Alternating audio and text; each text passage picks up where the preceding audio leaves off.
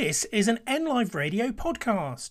NLive Radio, the local radio station for Northampton. We hope you enjoy this podcast. Please do remember to subscribe, like, and comment wherever you get your podcasts from so more people can find out about what we do and our podcasts. To find out more about the station, head to nliveradio.com. We hope you do enjoy this, and if you'd like to support us or find out how you can support us, please do head to nliveradio.com slash support us. This is Weekend Calling with Claire Kerr on N Live Radio in association with the Retro Charts. It's my absolute pleasure and delight to welcome the father of prog rock, the man who can make a guitar sing. It's no other than Mr. Steve Hackett. Happy New Year, Steve. Thank you. Happy New Year to you too. Are you well? Looking, yeah, I'm. I'm. I'm. I'm pretty good. Yeah, I'm, you're looking well. Very happy at the moment. Um, very productive period. I know we can't do shows, but there's been a lot of recording going on, a lot of writing, and a lot of playing. So um, music goes on in the it shadows. It has to, doesn't it? it? Does. Yeah, yeah, it has to keep going. Um, yeah. So you have a new album then set for release on the 22nd of this month, Under a Mediterranean Sky, and it's a fully instrumental solo acoustic album, um, yeah. really celebrating the beauty and experience of your extensive travels with your lovely wife Jo. Uh, yes, it's it's got this Mediterranean theme and um, lots of I like to think different styles of music from around the Mediterranean. So although it's um, acoustic, it's also orchestral, and there's other instruments that um, might be less familiar to people. So I'm I'm pleased to be a, a painting with music, painting with sound rather than with um, with pictures. But hopefully that'll convey some of the ideas that we came across when we were on our travels. Um, sure. Yeah. It sounds like you had a lot of fun making it too. Yes, it did. Yes, uh, uh, it was. Um, it was great to be able to, to do that. Uh, it took a couple of months to record. Um, we had some performances from other people on it who were amazing players, and um, and so you know it's it's a kind of uh, um, a bit of a festival of, of virtuosity from other people, and uh, I'm very proud of it. I love the way it sounds, and um, I have to resist playing it to myself every day and get on with new stuff. you should play it. Keep playing it. It is wonderful. Yeah. The, the opening track, Mdina, the walled yeah. city or, or, the silent city, it's a really um, dramatic start, isn't it? Yes, it is. Yeah. This, this kind yeah. of grandeur, you know, of ancient Malta. It sounds to me um, almost like a film score. Yes. It's... Well, indeed, yes. Um, uh, I think music that works visually that you're hearing and but it's creating pictures um, there's only one way to describe it which is as as cinematic. And um, i'm very happy. I mean i have used uh, or rather i've had things used for film um, in the past. Um, it's often documentary makers who tend to pick up on the stuff. And um, when you think of instruments like the duduk and it seems to conjure um, uh, these kind of landscapes, bleak, um, sometimes unforgiving landscapes, but but but magic nonetheless. And so I think filmmakers like that sort of thing. And there's also the um, the other aspect of, of you know sort of romantic music and um, and everything that that that conveys. Um, yeah, I do I'm, think with the romance side of things that you say, though, I do think the album itself is kind of love weaves through that album, doesn't it? Uh, I like to think so. Yeah, um, um, I think I'm probably getting more romantic with um, with old age. To be honest, you know, the older I get, it's um, I think well, don't hold back. You know, uh, uh, uh reveal that. If if you if you feel that, then do it, and don't worry about trying to be contemporary, uh, up to date, and all of that. So um, I've indulged that pleasure for quite some time, even in my sure. Genesis. Uh, there were there were there were moments of that, and um, and what I like about quite a lot of other other writers is the fact that they might go back in time and, and celebrate an earlier era, and then of course it all becomes timeless when you visited these places, did the tunes then sort of enter your head or this idea for composition? How did it work in that respect?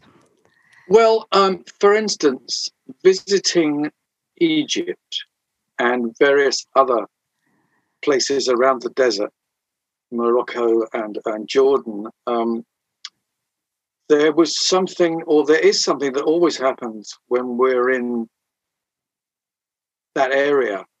Um, the first time I visited the Sphinx, we were just there for a day. It was just a, a um, it's one of those Rupert Bear trips. We were there for the day and then whisked away. And uh, but when I was opposite the Sphinx, I thought this has got to be the most exotic place on earth for for, for people from where we're from. And um, I was just hearing music the whole time. I was writing it down.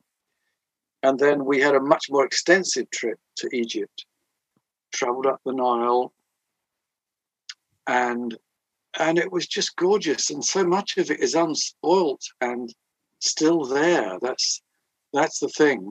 Um, you could have been seeing the same views that Antony and Cleopatra looked at. Um, so it's that thing, you know. It's it's quite humbling in that respect.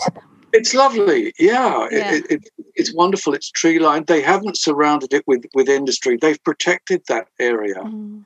and um, was it quite course, haunting as well? Oh yes, yes, yes. And so um, once again, although I didn't have a guitar with me at the time, I didn't have an instrument. I was writing stuff down, thinking, yeah, this melody, this melody might work. And so with the tracks, the Rocco, third track, um, that to me is the most evocative, I think, of all the places. Trying to paint it again, you know, uh, trying to recall it, what the impressions that it made upon you, just visiting sites that look like they were painted yesterday, so fresh and and beautiful, and um, it just screams music at me. Sure. So when um, you decided then to produce it, you worked with um, a chap, a long-time friend, didn't you, Roger King, because you yes. wanted to get this idea of the, you know, the classical, the world music, but this orchestra as well within that. So how did you go about recording that at the time? We were in this sort of crazy national lockdown, and it must have been difficult as well to get all that together. Well, yes, you know, we had a small team um, that made a very big noise in the end. Like you said, you know, the way it starts is, is with is the kind of symphonic proportions, um, and I don't apologise for that. Um, Absolutely not. Roger did did a wonderful job on the orchestral arrangements, and mm. I don't know how he did it. He he, he seems to work his magic. Um, and um, so I'm I'm I'm um, I'm a fan of everything that he did on on the album. He managed to get great sounds with every instrument, including the guitar. But but you know, conjuring an orchestra from very little was um, an extraordinary feat. I think. Yeah. Uh, Indeed, so it, was. It was wonderful. Um, I just marvelled at it the, the whole time. So it's lovely when you're working on a project and you're falling in love with it the same time when it's really working out and it feels charmed. So, as much as it's a struggle to get the fingers around this kind of complex stuff, um, once you've done it, you know, there's that sense of of um, uh, oh wow, th- th- this feels really good. And of course, the influence of Jo that you, you, mentioned, my, my, my wife, who, who wrote um, uh, uh, uh parts of it. Um, she said, I, I think, you know, this time you, you're going to do an acoustic album and you don't want to make it sound like all, all the others. You can, you know, take it into um, exotic areas and, and aspects of world music and all of that. And she, she felt that it was important that it should separate itself out from all the other things that I'd done in in that way. So I suppose in some ways it's closer in spirit to some of the rock albums I've done with with world instruments.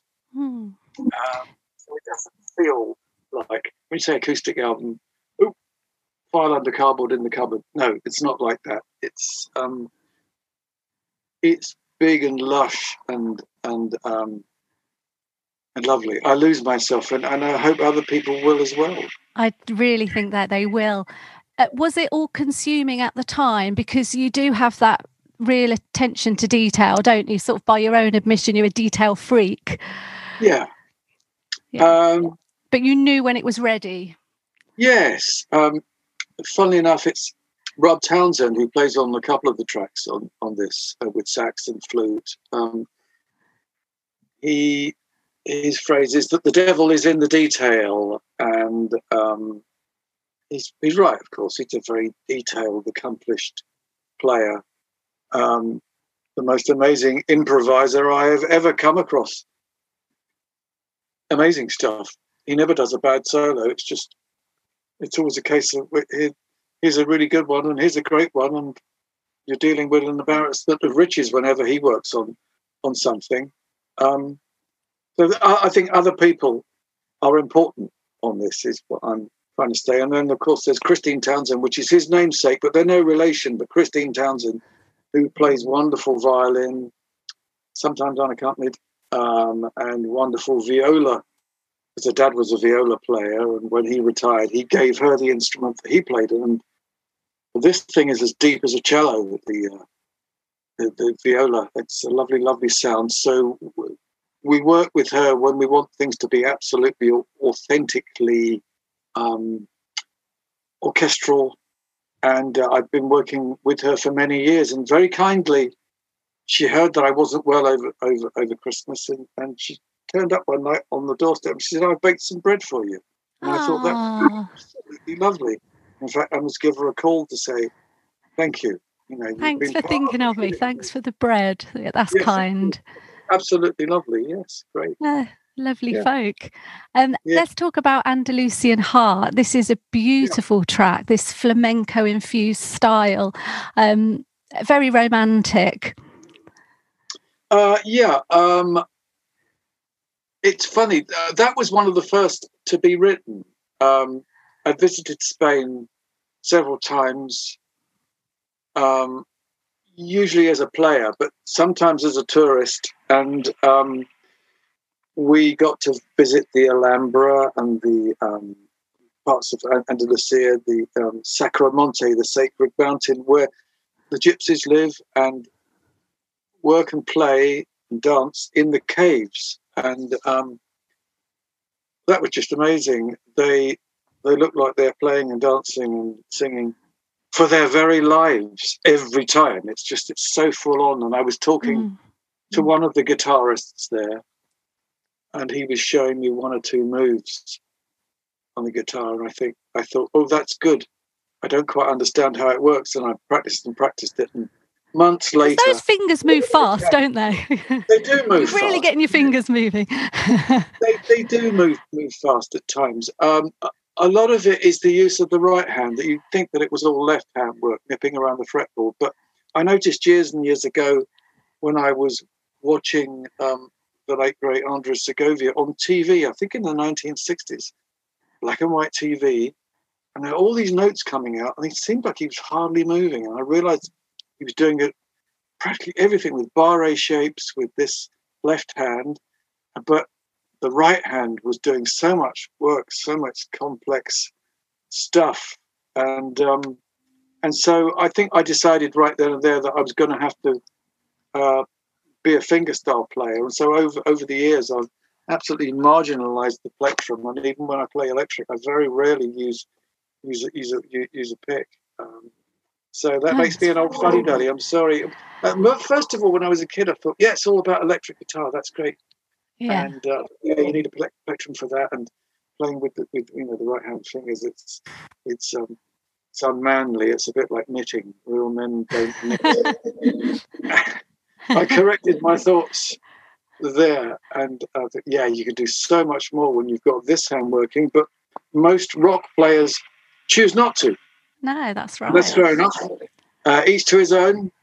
Um, but there was just something that clicked. And even now, you know, I'm I'm I'm, working away, and if you play for a certain number of hours each day, certain things they start to reveal themselves to you, despite yourself. You will change position. You'll you'll you'll get bored with what you can already do and move on to other things.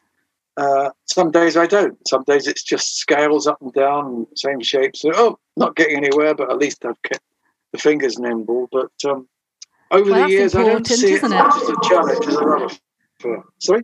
That's important, isn't it? You know, to keep those fingers working, but then all this discovery yeah. as well that comes with trying out different things. That's what what makes you such a yeah. phenomenal player. Well, it's strange, you know. I, I never really used a capo much.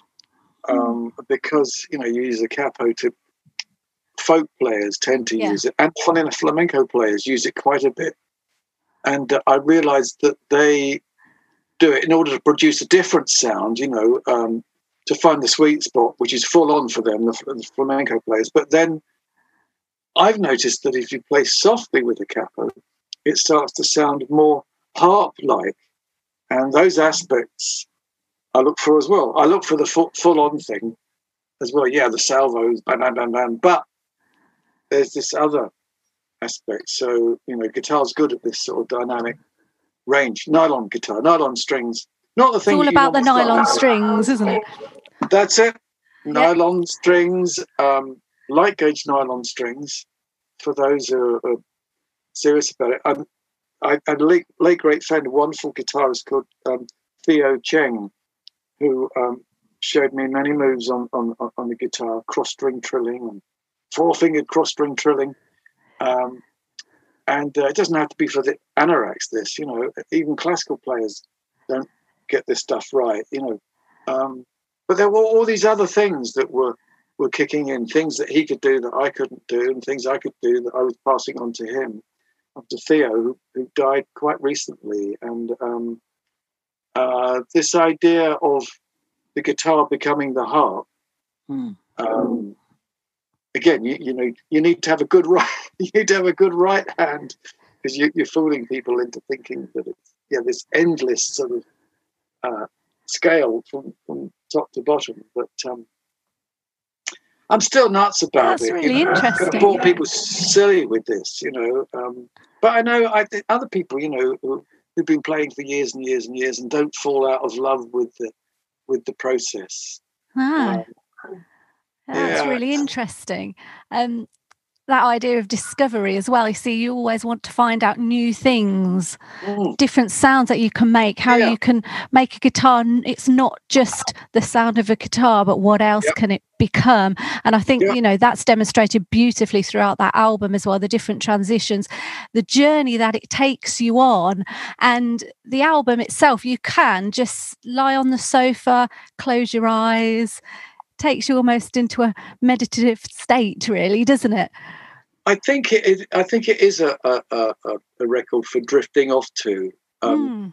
Those early albums that I heard, um, as I said, I, I, mentioned the Segovia work a lot um, yeah. when I heard him playing the Bach stuff. Um, very early albums that were recorded, records that were recorded in the 1920s and 1930s. Um, um, but you know, still you know, extraordinary playing, uh, mm. extraordinary technique, complete devotion to the art of it. You know, um, he figured that the guy probably did nothing else but play, and uh, it is important to have a life outside outside it.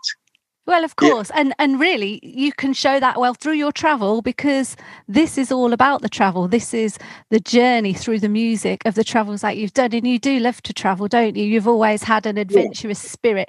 Even as a young boy in 1950s London, you were seeking adventure, even as a small boy, yeah. weren't you?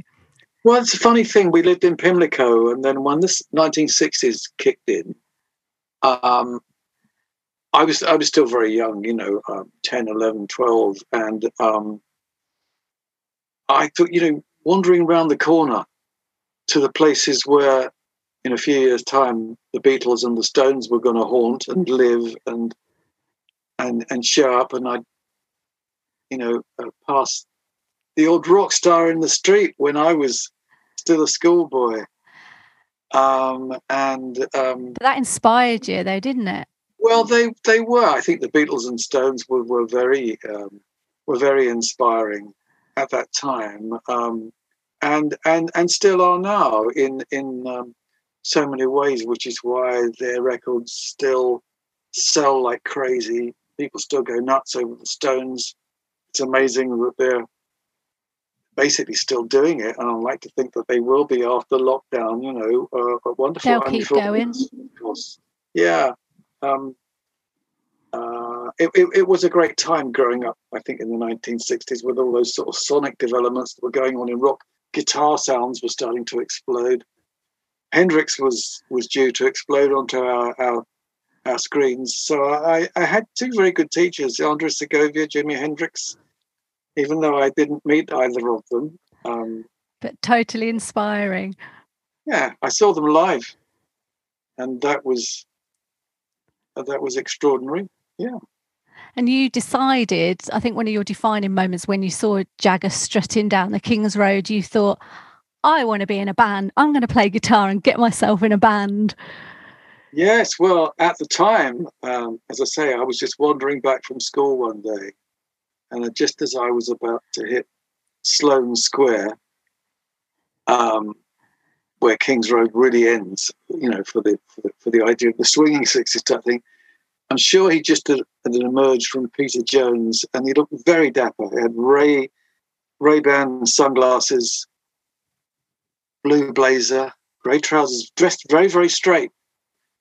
Uh, but um, you know, at, at, a time when I was probably about God, would I've been 15, 16, I don't know, and he would have been about you know 20, 21, and um, and uh, of course I was a huge fan of their music, but I I never was the kind of guy who was going to go out and say, "Oh, I recognise you. I've got your records. Please sign, please sign this for me." I always thought, yeah, you know, give people their privacy, um, and if someone introduces you, that's fine. And I did get to meet a lot of my heroes later in in um, in, in, later life, including sure. Jagger and and um, yeah. and, um, and Paul McCartney. Uh, but each time you know, I thought you've got to wait to be introduced. You know, uh, otherwise you might get the brush off and um, and all the rest. But um, yeah, I mean, uh, of course they were they were trailblazers, and and that was that was heady days. But um, they're still going, aren't they? You know, it's tenacious. I mean, talking about early heroes, there was John Mayall. I used to go and see John Mayall playing. Uh, John Mayall, of course, you know, father of the British or grandfather of the British R&B scene, the blues scene, when you think of the just the guitarists alone that passed through that band, you know, Eric Clapton, Peter Green, Mick Taylor, um, in, in, in the very early days, I'm sort of school for rock. There it was, and I got to meet him when he was just a few days short of his 80th birthday, and he said to me, um, uh, "Yeah, I'm going to be playing a gig on my 80th birthday," and I remember seeing 70th birthday celebration on, on video um, and thinking, oh, isn't that um, not that amazing that he's doing that at that age? And of course, when when I was a kid, when I was in my mid-teens, we used to go and see him playing live, and um, we would say, you know, he's 33. Isn't it amazing that he can still get up there and do that at his age? That's what we're thinking. Now, here's me at 70, yeah. thinking, you know, um, yeah, you know, the real people that owe the real thing. That's that's the. Uh, it's that longevity, isn't it? Yes, it is. It is yeah. the longevity. Um, you know, people like BB King who are still doing it, even though they were in a wheelchair. You know, that's. And it's passion. You know, never give up. Never it's that passion, that driving force. It keeps you young. I think it keeps you. Definitely. I can't understand people who aren't passionate about anything. I know. You know I don't understand that. Whatever I don't get that. No, no. So you're driven. There you are. Yes. And um, and my mum, bless her, is about to turn ninety-one. June. June. That's right. And my, and uh, she went to the doctor. She got. She's one of the first people to have gotten the jab in this country. Wow. And the doctor said, "Oh, I can't believe your age. I thought you were about my age, fifty-seven." And of course, she was glowing from that. Bless from the, her. From the compliment, and she Aww. she loves that. So she's still full of life, and she absolutely is passionate about everything. She hates the lockdown, of course, because you know this is a time when she can't um, uh, visit her friends and family, and it's so important to her. Very gregarious person, likes a drink, likes a celebration. Party girl still. Um, Fantastic. Just keeping it young. yeah. Amazing. Ah, oh, bless her. Um, so let's talk about your Genesis days, if we may. Sure. Sure. The road to Genesis, it was sort of five years of waiting for someone to respond to your ad. And then I love the ad, your revised ad that you put in Melody Maker in 1970. Guitarist writer seeks receptive musicians determined to strive beyond existing stagnant musical forms. Yeah, Brilliant. I know. Yeah, I had Winston Churchill write that for me. No, I was trying to appeal to the idea of ideals and let's get into the fight and all that, and it caught Peter Gabriel's eye. Great. So that's what got. That's really what got me the gig with with Genesis. So you might think a humble ad doesn't make any difference, but maybe it's the power of the word if you can get Definitely. across it with a commitment. Even you weren't then, sure either then, were you? You had to you, you had a chat with your mate down at the um, the Chelsea Potter? Was your life about to change? Yes. You know, it yes. was the right decision. He talked me into it. He said, "He said you're not doing anything better right now, are you?" And I couldn't find. I couldn't. I couldn't argue with that. And you're not doing anything better right now, are you? And he was absolutely right because I was so unsure of if you know, not only was I going to team up with these guys, but you know, we were going to be living together, and uh, and they were it was all a big commitment.